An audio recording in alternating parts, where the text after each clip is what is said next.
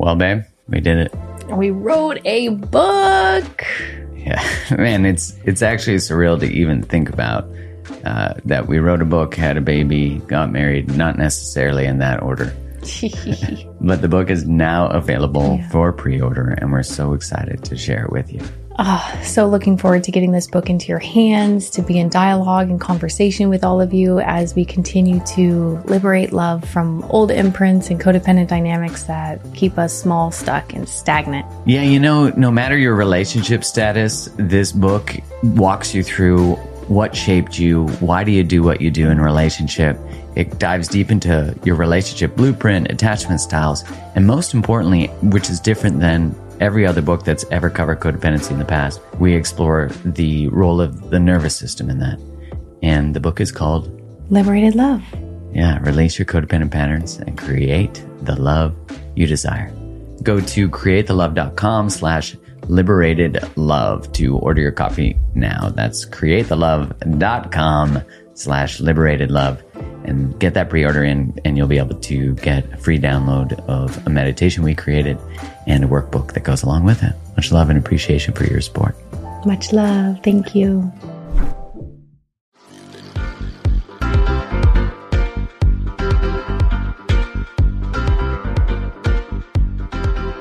Hello, hello, hello. Welcome to the Mark Groves Podcast, mobile edition, because I'm taking you on a hike with me.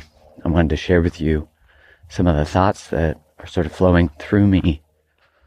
You know, I, I don't know that I can express with words what it is that being out in nature does for me. And, you know, I grew up in Calgary, Alberta, Canada, and I wasn't really into hiking when I lived there. And, you know, I snowboarded, but I was not really immersed in nature. I was very much part of sort of what we do disconnect from ourselves, disconnect from being connected to the earth, being connected to the cycles of the seasons, being connected to gratitude because when you put your feet on the ground and you're in a forest or you're in a desert or wherever you are, you're by a lake, you're even in a park, even in a city, there, when you're in the moment and you're mindful about where your feet go and you're just present and you forget about all the stories we've been taught, you know, that you've been taught about what you have to be and how much money you have to make and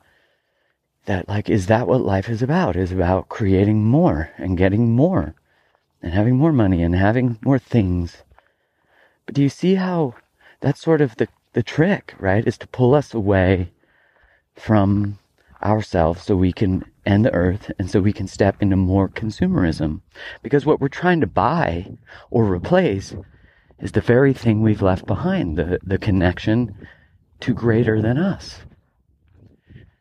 And so, you know, I, I hope that wherever my voice finds you right now, and you could feel tons of gratitude in your heart and really connected to everything. And, and you also might be in fear and you might not know who you are anymore and you might not know what's going on and, you know, all the things. And just turn back one within yourself through meditation, through things like a podcast like this one. But you really start to ask questions like, who am I? Who am I really? What do I stand for really? Not what I say I stand for, but what do I really stand for? Because those types of questions that tell us the truth, like what am I ignoring? What am I not paying attention to? What does my body need from me? Am I eating the kind of foods it craves? Am I hurting it through the things that I'm eating? Am I honoring its safety? Because we get into such a place where we're so used to feeling like not enough that we put ourselves in relationships that validate that we put ourselves in situations that validate that. We normalize that. It, it is normal because when you observe the world doing the same thing, you think, well, who am I to want more? Who am I to need more? How selfish. The other day I was sharing a thought on codependency, like this state of complete self abandonment that becomes righteous. Like, oh, look at how much I love. Look at how much I give, and you don't give back. You don't love back.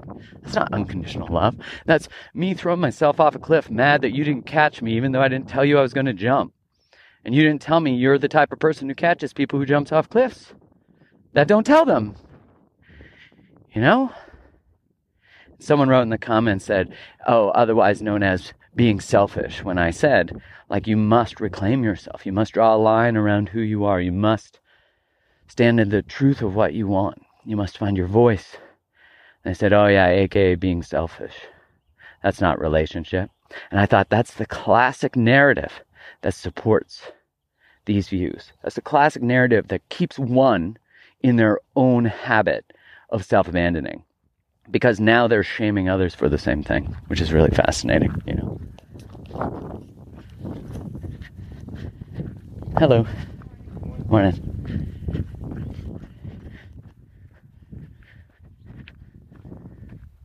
You know, you guys all said hi to those people we just passed. We got more coming up.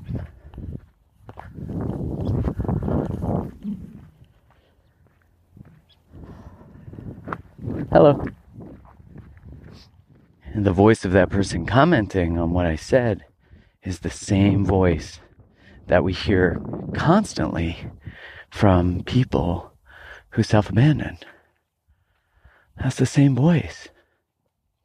But do you see that is the same voice of the person inside us who says you're so selfish for caring about you? Listen to the song of that bird. It's so beautiful. Do you see the Philharmonic provided by nature? That voice of the person, your friend who says, or your partner or your family member who conditioned you to self abandon in order to be in relationship, that's the same voice. So, you know, of course, for me, I share something that's truthful for me. And someone says that, and it's so easy for me to collapse because my default is to people please. My default is to love. And you know, I think is to like call that love is to is to lay down and say, I'm sorry I, I made you feel uncomfortable. I'll absorb the discomfort so you don't. I'll absorb the ripples in your dissonance. So my body will be filled with dissonance because I'm not telling the truth. And then what I'll say is my capacity for diff- dissonance is greater. My capacity for pain is greater. My capacity to hold stuff is greater than yours, so I'll hold it. And that's usually what we grew up doing holding other people's pain, holding other people's suffering, and calling it love. Holding other people's experiences and calling it, and look at us, hold it for them. But they have to hold it. Now, sometimes, of course, it takes a village to hold what someone's going through. But people need to experience what is weighing them down so they can learn to let it go. If we're the ones carrying it for them, they're not learning what is inherently the lesson in their bags that they're holding. And we are not learning the lesson that's inherent in putting them down. It is the release of the weight that we see, we see, or you see, or the other person sees, it doesn't matter. It's the release of the weight that you recognize that it was never yours. You recognize that there's grief below that because you've not attended to yourself. And the person who's always been giving their bags away, that might be you too. You carry this. This is, you try to help me. You try to heal me. You do all this. I don't want to look at my stuff. And then you get your stuff back when they leave you, when you get into a fight, and you try to give it away right away. Or you buy more shit. You feed an addiction. As opposed to saying, wait, these are my bags. This is my responsibility, not yours. Wow, I'm not broken. That's why we don't want to carry the bags, right? Shame. Because if I hold the bags myself, I'm broken.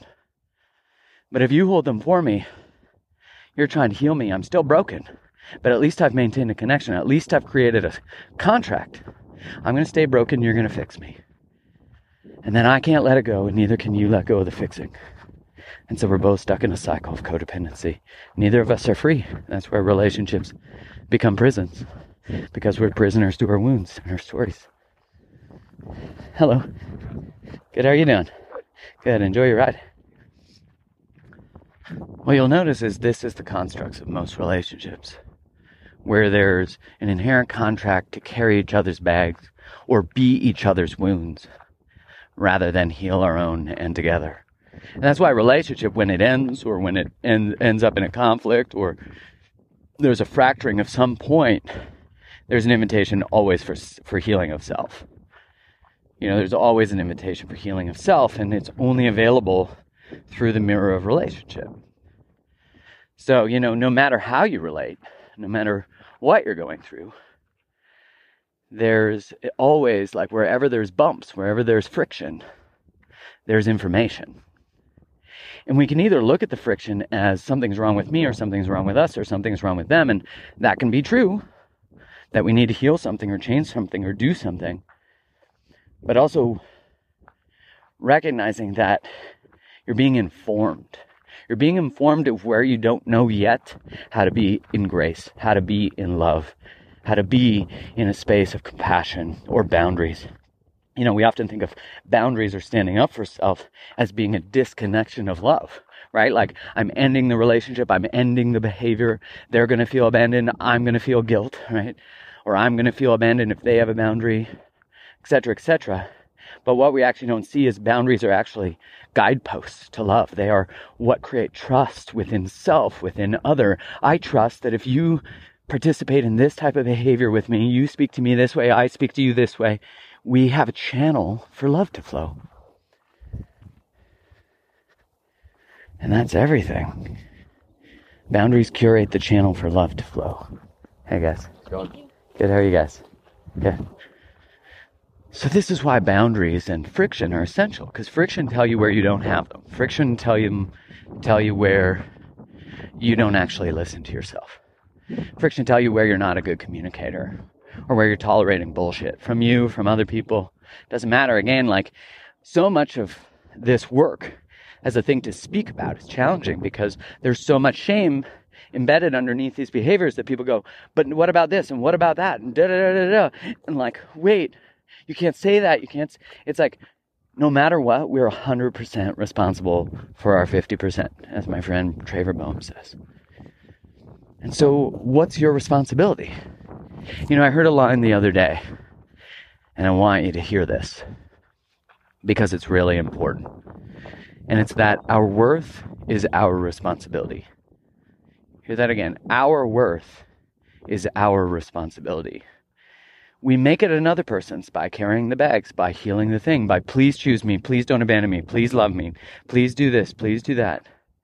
And when we do that, we give away our worth. Please tell me I'm beautiful. Please like my picture. And all of that is making our worth someone else's responsibility. And if they take it away, we recognize that we gave it to them. So it's essential that we recognize that where are we not taking responsibility for our worth? Where do we not have trust? Because trust is essential for love. It is absolutely essential for love. You must have trust. If you don't have trust, you don't have love.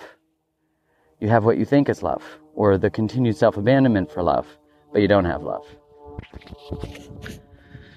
So I say all of this with a beautiful invitation to answer those questions. Where have you forgotten that trust is essential for you to open your heart?